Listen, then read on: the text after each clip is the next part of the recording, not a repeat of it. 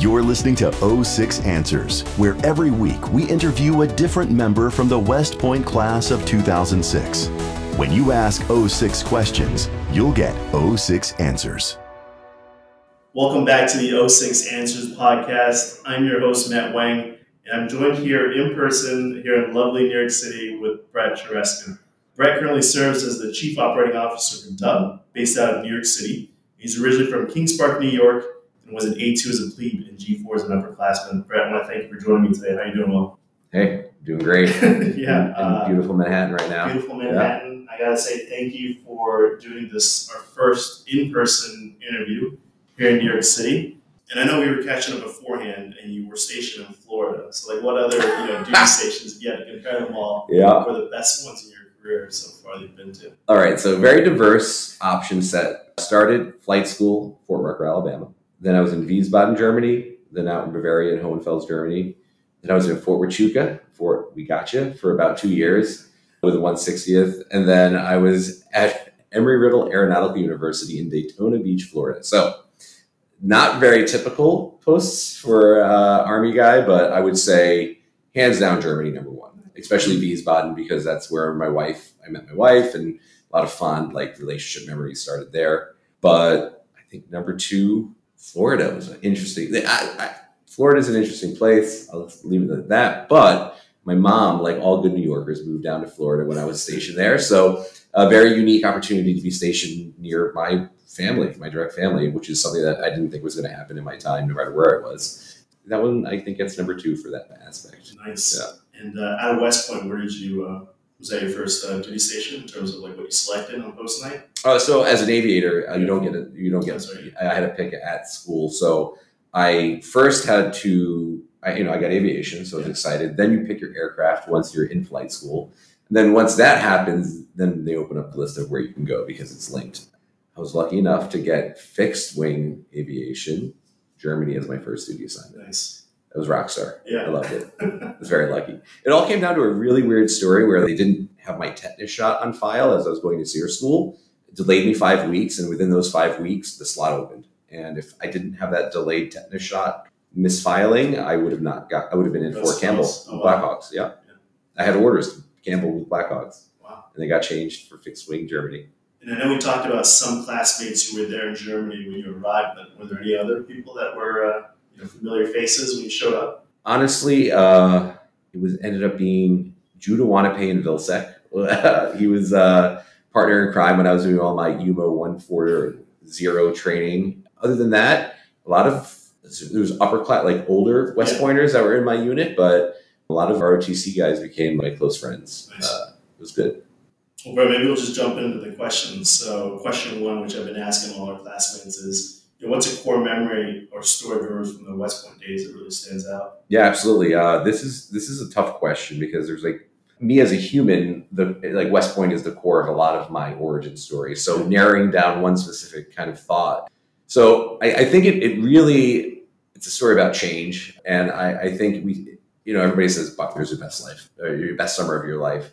I do have these angelic memories of Buckner being over by Barth Hall, eating and you know terrible food for you, and Yeah, drinking those milkshakes. those milkshakes, man. I remember like strawberry peanut butter or something that I was doing. I like people thought I was crazy. I felt like so summer campy, really building relationships with the people around you. And I remember like just sitting in the bays on Sundays, the rain on the tin ceilings, and these are like very specific memories that trigger like this really positive, nostalgic feeling. You know, I built these great relationships, and at the end, a few days after March back, one of my squad mates, I don't know if everybody remembers him, but Todd Hoikling ended up dying during a marathon tryout. He like kind of got overheated and literally died. And leading up to that, it was about innocence and like getting through West Point as a team. And then mortality kind of hit me in the face like, you could die. This is real. And, and I remember we went up to New Hampshire for the, the funeral and it wrecked me. And shortly after that, you know, we started getting those like moments of silence at, at the mess hall at lunch for upperclassmen that have gone and like gave the ultimate sacrifice. And I think like the first plebe year, Beast Barracks, Buckner was this very like innocent time of getting through West Point. And then as we kind of moved forward, it was preparing for like real life stuff. And I think that inflection point was a very, very stark situation for me that really pushed me. It really changed my mindset. It was an inflection point. And I think that was one of my core memories that really kind of set me up to become like more resilient and more prepared for real world. Have you kept in touch with anyone else from the uh, Buckner Squad? Either you know, during the West Point days or even you know nowadays? Yeah, you know, good old Tina Chong. I think she was on the show too. Uh, we reconnected randomly over Facebook, I think, and we realized we were living like three, four blocks away from each other in Oakland, and we just started hanging out all the time when back when I lived over there, and it was really good times. A few other folks that I kind of keep lightly in touch with, but she was the one that happened to be like literally down the street from me. Yeah, no, that's good. Yeah, we heard from Tina. She you know was on the podcast, and it was good to hear some of the amazing stories she shared on air, but also off air. Yeah, uh, so it was great. She's doing some cool stuff. Yeah. Brad, maybe I'll jump into mm-hmm. questions. So, so what's something that you're most proud of since graduation? So this one, you know, a little bit difficult to nail down as well, but honestly, I think for me, what I'm most kind of jazzed about is my transition from military to civilian life. So, for those that haven't caught up with me in a while, I got out in 2018 and I was fortunate enough to find a fellowship program that put me at a little tiny startup in San Francisco called Affirm. Some of you might recognize that because now they're like the buy now, pay later partner for like Amazon, Walmart, Peloton, if you have one. The company ended up going very well. Uh, so I came in as like an entry level employee on a fellowship for military veterans using the Skills Bridge program. So I was like literally working and still on PCS leave. I ended up working my way up to head of business operations by the time we got by the time we went public. And, you know, terrified to lose my insurance, person getting out of the army after 12 years, to, you know, a junior executive at a public company running an entire department was something that I never would have thought I could do or should do because I don't have an MBA.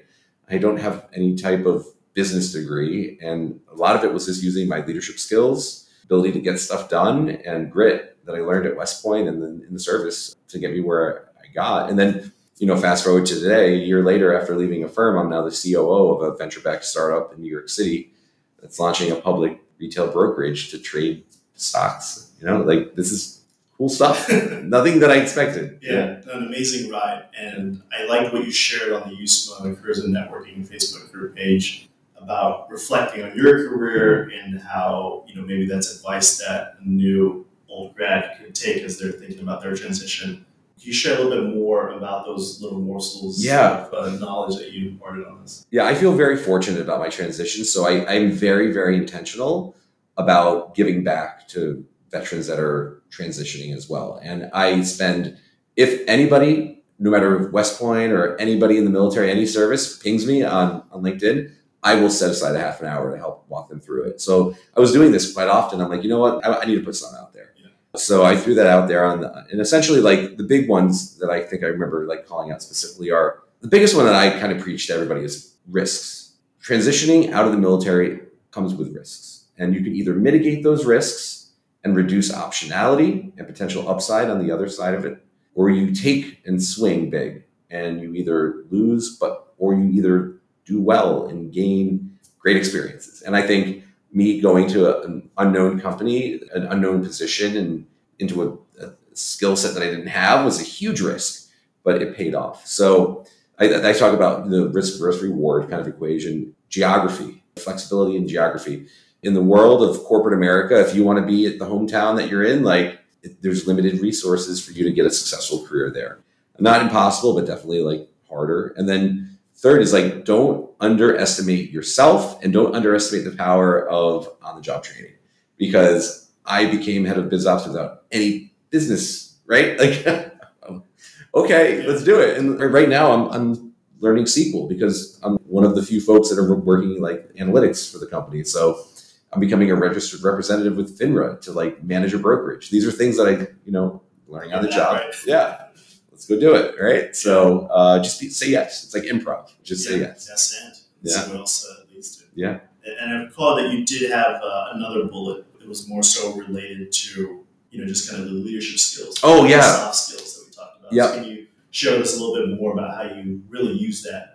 You know, yep. in, in getting your career to where you're at now. Yeah. So I think the big thing that that progressed me at my last company, Affirm, was I was able to bring teams of people together and and focus what they're working on and and, and get execution going regardless if they were the executives or the senior product team or the business team or the sales team and i just kept on i was just known as the guy that like had good insights for leaders to listen to and get just get stuff done get shit done gsd Yeah. like that was that was my brand right and i was really trying to build this brand of like i'm not the smartest guy in the world i don't have a ton of business reps but i do have reps at getting stuff done Yeah. and seeing a, a mission and working towards that mission and bringing people along with me and like that leadership training and me being able to kind of lead up also played a massive role because I ended up working closely with the CEO. I became chief of staff to the chief commercial officer. So she was the COO of Groupon. The CEO was the co-founder of PayPal. So these are like heavy hitters in the business, and I had a seat at the table. They wanted to know how do I handle the situation?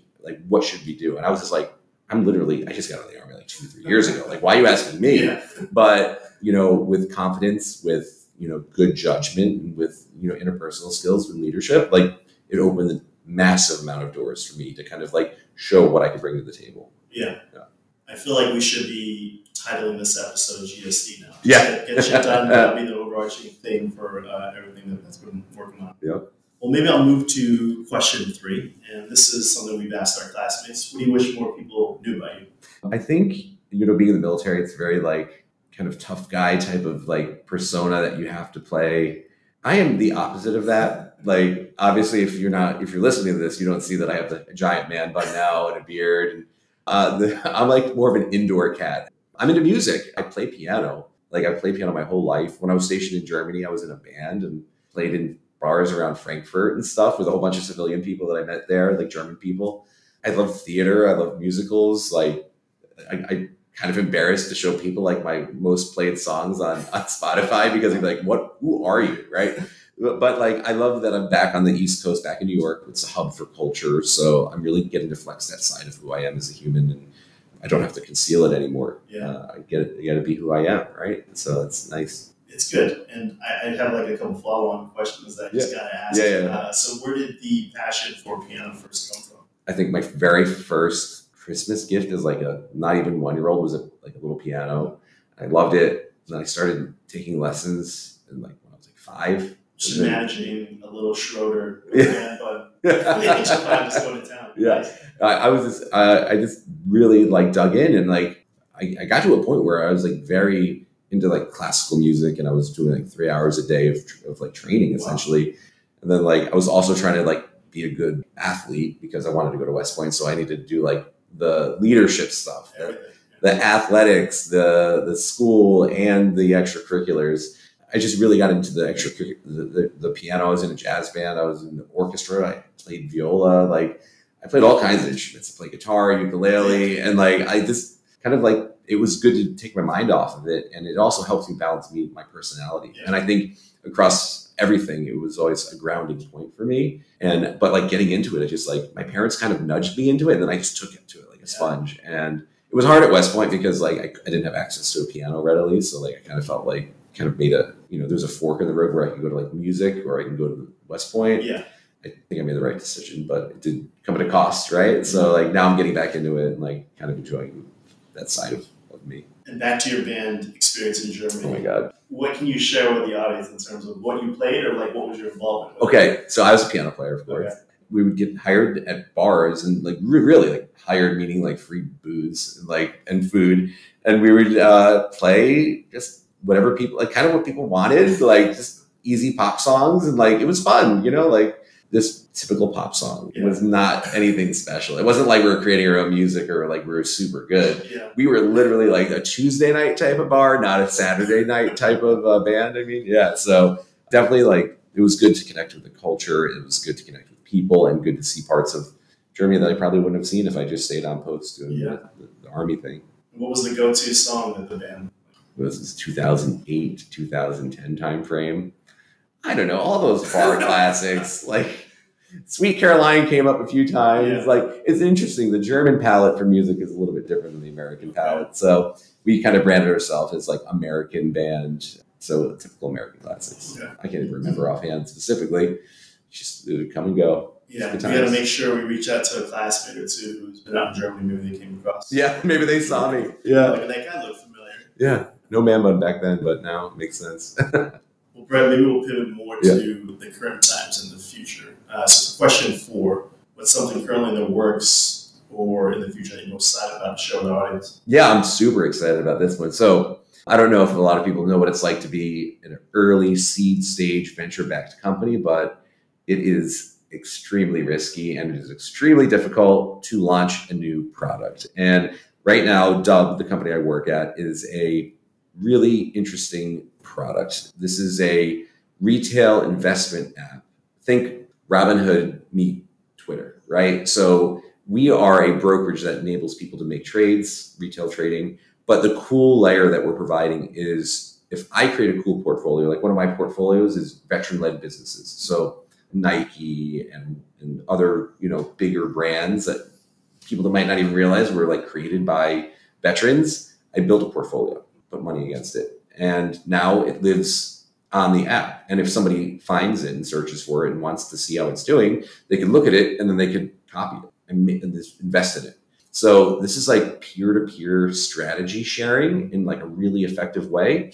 And and not only that, but you can also we have like Dub Capital, which is like our company's like advisory arm that's creating managed portfolios where you can those are what we call premium portfolios. So and then uh, in the future, we're going to be working with like other registered advisors to like essentially like, hey, give us your strategy. We'll put it on our app for distribution, and you know this is an opportunity to get your name out there, uh, show track record, or continue to grow your business without having to deal with all the individual clients yourselves. Which Yeah. you know, given your background in the space, it's not easy to to get new clients. So like, think of us as a distribution marketplace for strategies. And I was going to ask about your journey to finding Dub. Like, how did you come across the opportunity and what inspired you to take this step? it found me. Uh, so I was uh, I was on my fourth year at, at Affirm, and I was just burnt out. Like being a chief of staff, head of biz ops at a company going public, and then becoming public and doing that thing is incredibly stressful. And I was like, I I quit. Like I'm like I need to take a year. I need to take a year off. I need to relax. And about a month before I was getting ready to like say goodbye, one of these headhunting firms was like, "Hey, would you you know be open to this opportunity?" I was like, "No, no way. Seed stage, I'm not doing it." And they're like, uh, "Well, it's a unique opportunity. The CEO and, and founder is 22 years old or 21 at the time." And I was like, "Oh, definitely. I I, I, I can't do this." I'm like, "Okay." They bugged me enough. They're like, "Hey, this is really not very well backed with venture, like good venture capitalists, really well funded, really well positioned." just looking for like an operator to come in and clean things up. And I was like, okay, let me take a look. And I met with the CEO, who's actually sitting right over there uh, as we recorded this. And there was like chemistry. Like I, I, was like, this this kid, this guy is like a genius. There's something here. And you know, we we hung out, we got dinner, we got some drinks in New York City, a little bit of wining and dining. And I was like, okay, let, let me think about this. And I, I talked to my wife, Lisa, and I was like, what do you think? She's like, "Do you want to do it?" I'm like, "Well, that's great advice." But uh, I was like, "You know what? There, there's something here," and I couldn't quite put my finger. I still can't quite put my finger on it, but there's an X factor. The product is really good for people, and I think I'm very mission driven. And I like, I don't want to see people throwing spaghetti at the wall at Robinhood and, and just failing.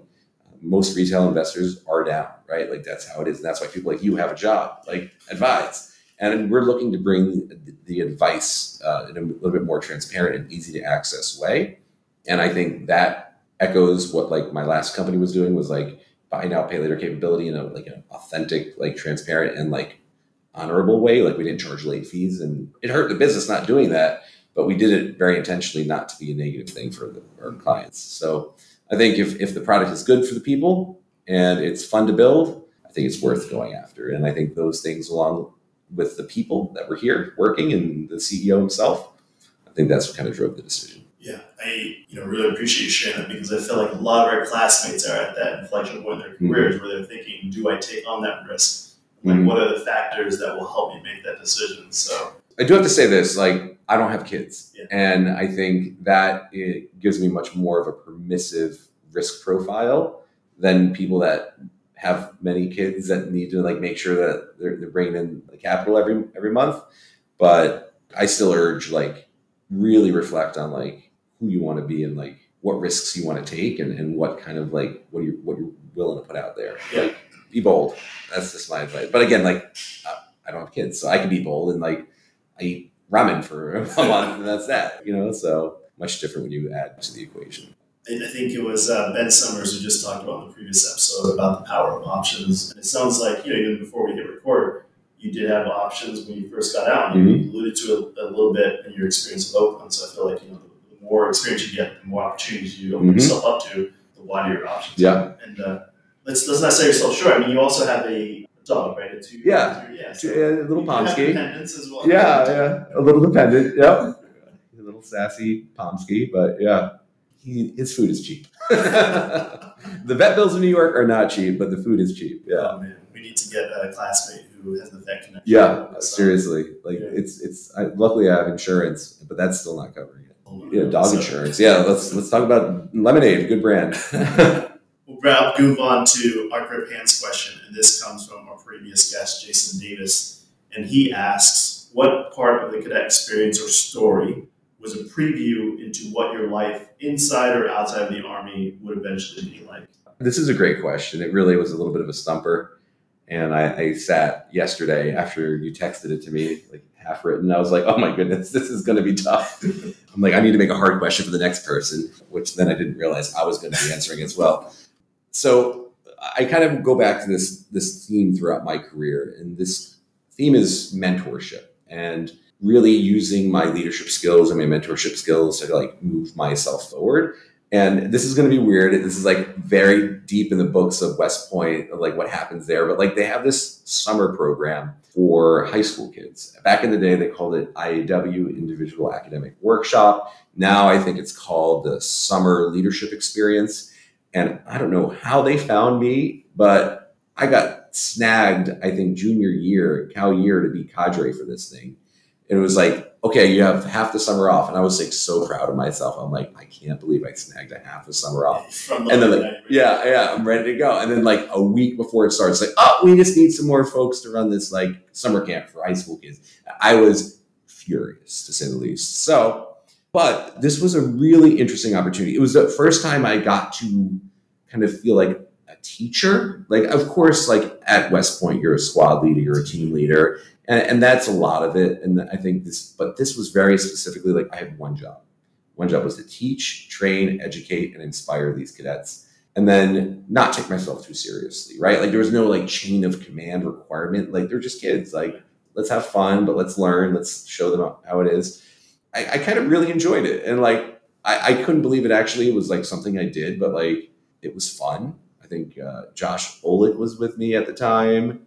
Miggs was there. I don't know what was going on, but uh, it was like a two week thing. Fast forward, I ended up becoming an ROTC professor. It's like my last duty assignment and felt very similar like same like just slightly older kids like a lot of mentorship a lot of getting involved with like really helping people along and then as, as my time as a civilian like at Affirm like again i became especially in this like chief of staff role like i I, I got to really mentor a lot of my peers and even my own boss on leadership and about like having tough decisions to make and how to execute them how to like communicate them.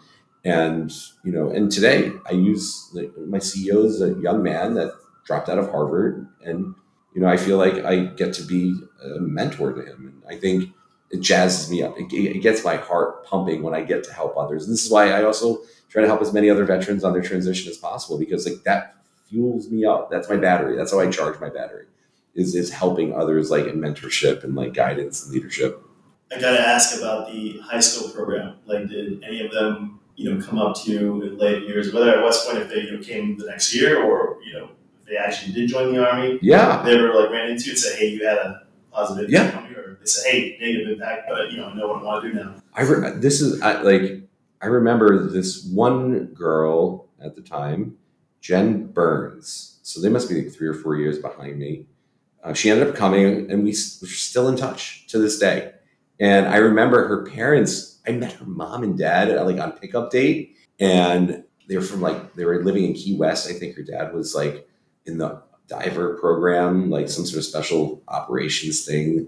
and they got me a box of like cigars because like apparently like she was ranting about how cool it was and what kind of impact I had, and like they thanked me and give me like a written letter and sent, like give me a box of cigars, and they're good ones too. And, and I was like, I don't know if I'm allowed to have this, but I was like, that's like whatever, I'll take it. But yeah, we still stay in touch. She's out in California even right now, and yeah, and a few others here and there I, Yeah. I see around, but like that was the one that kind of stands out. it's just so inspirational to hear the stories of how people you know either had a casualty detail or something that was life changing for them, but Mhm. also for like the next person right, receiving it. Yeah. I feel like uh, Jim Perkins had mentioned that uh, Chevy, his squad leader or PSG, um, you know, during Beast was someone who was influential, and they still stay in touch now. So Yeah, th- this actually for me, somebody who just I reconnected with was not my squad leader, but the squad leader in front of me during Beast first first detail Beast, uh, Tom Root. I don't know if that rings a bell with anybody in the audience. He's out in like London right now. We connected, and it, he we ended up reconnecting at, at the 160th when I was there. He was there, and then he got out, went to BCG, went to London, and then he was working with like a buy now, like pay later project, and I, he kind of kind of helped him out with some consulting stuff. But like he's also been somebody that I've, I've admired as, as he's kind of taken the jump and done some great things on the civilian side. It's really interesting. Like literally, like he was like the first person that hazed me. Like I, I was stepping up to some line and he was screaming at me. And now, you know, 20 something years later, almost like 2002, we went in. So Yeah. like 21 years later, still connected, still having an impact on my life. so So hopefully it's not yelling at you. yeah, no, no, it's Virtually he actually sent me a nice book and There you go. uh, yeah. And Brett, maybe just one last question on that topic. You know, it sounds like mentorship, like you said, has been something crucial, you know, throughout your life. I mean, you know, there have been mentors early in your life that really, you know, kind of said, hey, that's someone I want to emulate. Or maybe, you know, there's some sort of reason that, you know, really inspired you to take up mentorship as something that is, you, said fuels you up. Yeah. You know, looking back at it, like, I think a lot of that stems from my father. He died when we were right the week after Ring Weekend. It was it was rough, but he was a uh, special ed teacher, and he really loved helping his kids. And I saw this behavior of just like absolute devotion. Some of these kids couldn't even thank him, couldn't even understand what he was doing, and this devotion to making their lives better, even outside of the school, really exemplified like really the meaning of like you you don't mentor somebody for re- something in return right? Like it's and, and like in his case it was extremely one-sided. He was mentoring them because he felt they deserved better. And i think that has been really something that like landed with me. And i, I saw him do it to his like he ended up dying of cancer and like he didn't take a day off of school. He waited for like summer break to die essentially. And you know it, it showed me his dedication to like just helping others. And i think that's and then my mom's also like a va nurse. Like she her whole life was helping like you know veterans who ended up with like mental illness and drug addiction. And like she again not a lot of folks really enjoyed her help when she, they were going through it but you know she's a very altruistic person. So Yeah. i think between seeing my parents in those particular professions and that call to action of helping others is what you should dedicate your life to. Again like i feel like a little bit of a cheat because i'm a business guy working at a startup. I, I, I don't want to like talk about me being this most incredible mentor. Like i am a capitalist at heart and i do make decisions that are hard sometimes that don't align with that every single time. But at the same time i do try to nurture that aspect of me without forgetting where i came from or what jazzes me up right Yeah. so Well, I think it's it's clearly evident amongst uh, you know our listeners. You know, they'll see the passion that even though you're still in this you know corporate mindset, Yeah. you still at your core are a giver. I just think for sure that's Yeah. So, Brett, maybe I'll pivot to our last question. So, this is you know in theme with the long gray line. What question you want to ask the next classmate, and also which you know you'll answer? Afterwards. Yeah. yes. Yeah. So, I, you know, I, I think this is a relatively like dangerous question to ask yourself because hindsight is always twenty twenty.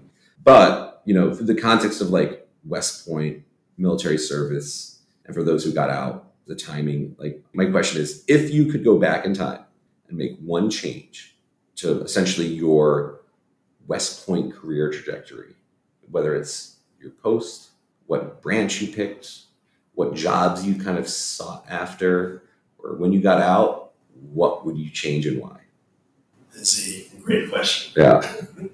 because we all have forks in the road. Each one of those moments, each PCS is a fork in the road, and you you know you only know the way you've gone. You don't know the other way. So you know, it's hindsight does give you some perspective on what life would have been like, but tough one. So in this multiverse of Brett, Yeah. uh, what decision would you go back and review? Yeah, you know, I don't want to sound like the typical guy that's like, oh, you should have got out sooner, but like I stayed in an awkward period of time of 12 years. So I was like a major getting ready to go to CGSC. And I ended up having an eye issue that prevented me from flying anymore. So I was like, okay, I don't want to necessarily stay in the army and not be an aviator. So that's what kind of like tipped me over the edge. But I felt like I was kind of like so hook, line, and sinker into the army.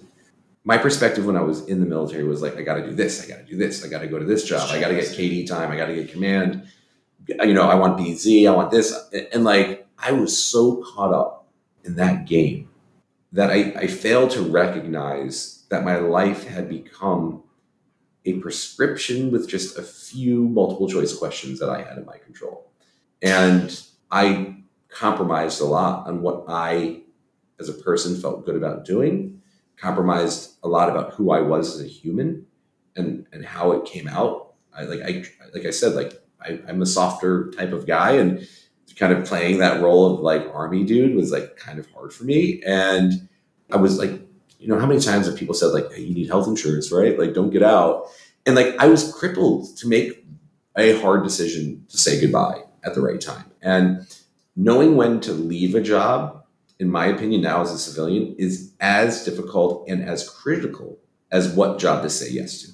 And this is like my process of leaving Affirm. Like, things were good for me there. Like, on paper, I shouldn't have left. But like, the situation about me, like, kind of not leaving the army when I probably was right for me, cost me a lot of opportunity, cost me a lot of stress, and it cost me a lot of growth.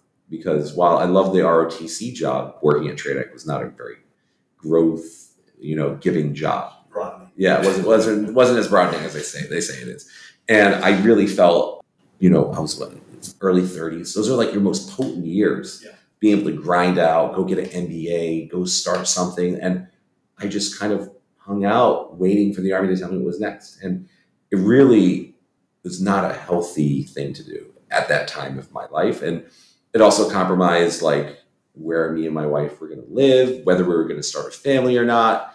It had too much control over my life. Not, and it's a job, right? And again, like the army is your life, and I get that and I respect that. But I think in hindsight, treating the army and balancing it with your life is something that a lot of people fail to do, and it's tough. You get in it, you're in it. It's hard to look outside of it, right? So, really hard for me to, to say that to myself that hey, you should have got out sooner.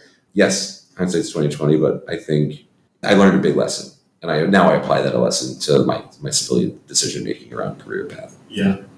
Thanks for sharing that reflection. I feel Yeah. like that's something that should be in all the what Soldier for Life classes, Yeah. but like upfront, you know, like before you sign a dotted line or Mhm. you know, maybe a year in, these types of conversations should be had to people really think, you know, holistically about their career and long term. Yeah. By the way, that topic is a very important topic when I talk to these folks that are like just about to transition or thinking about transition. And again, I think the Army deserves great leaders and great like people, and you know we need good talent to stay.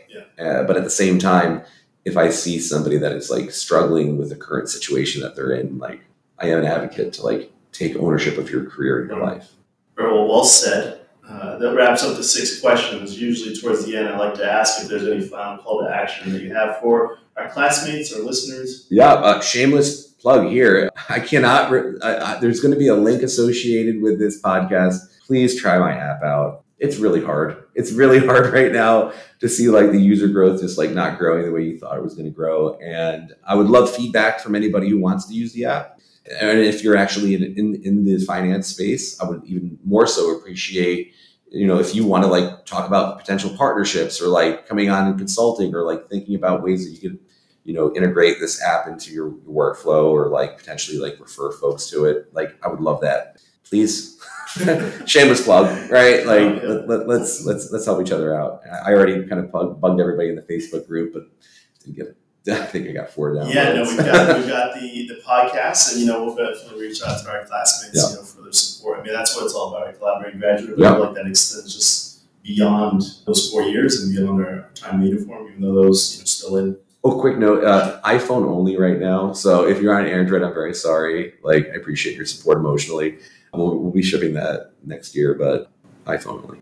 Thanks, and we will make sure to put the links in here. Yeah. Uh, Brett, I want to thank you again for just sharing your story, sharing your journey of how you got in the Army, and then also out navigating the corporate world. I feel like there's a lot of different themes we have here. GSD, get shit done. Uh, but then also, you know, I know everyone's going to be wondering what's on your Spotify playlist. So make sure to reach out to Brett. A lot of Hamilton.